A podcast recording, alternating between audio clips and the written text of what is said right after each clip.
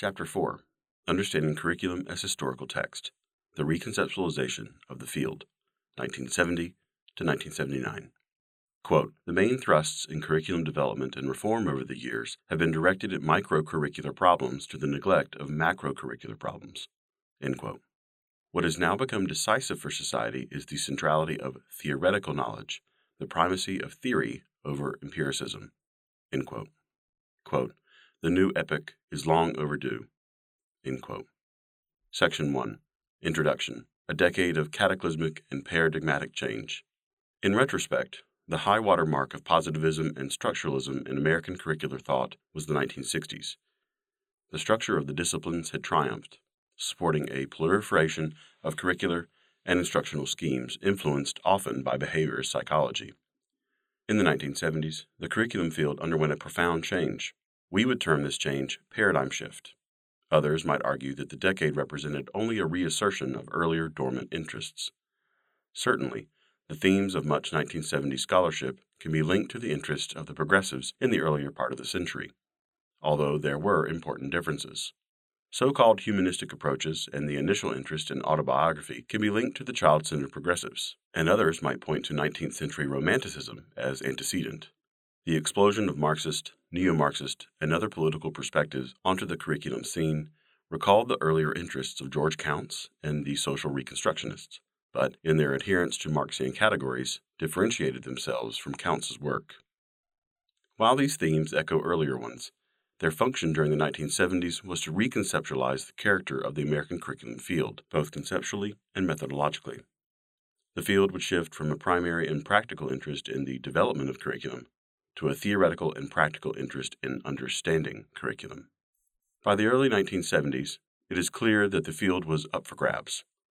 Schwab's declaration that the field was moribund struck a deep chord. Indeed, variations of the charge would be repeated throughout the decade.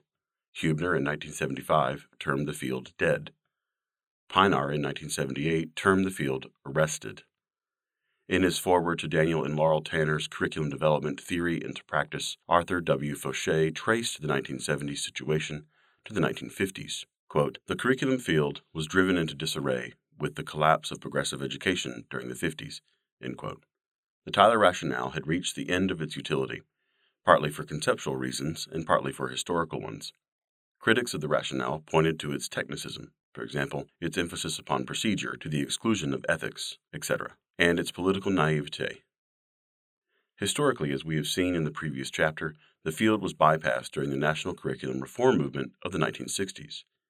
That blow to the prestige of the traditional field, coupled with declining enrollments, politically ascendant departments of educational administration and educational psychology, the replacement of retiring curriculum generalists with subject matter specialists, such as science educators, and the paradigm instability within the field itself, i.e., dissatisfaction over the Tyler rationale, all sent the curriculum field in crisis.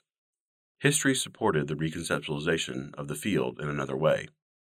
The worldwide student revolution of the 1960s, in the United States linked especially to the anti war and the civil rights movements, reached beyond even those profound issues to challenge conventional ideas of American culture generally. In addition to political and racial dissent, the 1960s gave rise to the so called counterculture, to notions of cultural revolution, enacted perhaps most seriously in the People's Republic of China under the leadership of Mao Zedong. See Chapter 14. Nearly every discipline associated with the social sciences underwent self critique. The curriculum field would be no exception. Over 400 books of curriculum scholarship were published in this tumultuous decade, a decade of cataclysmic, contentious, and paradigmatic change.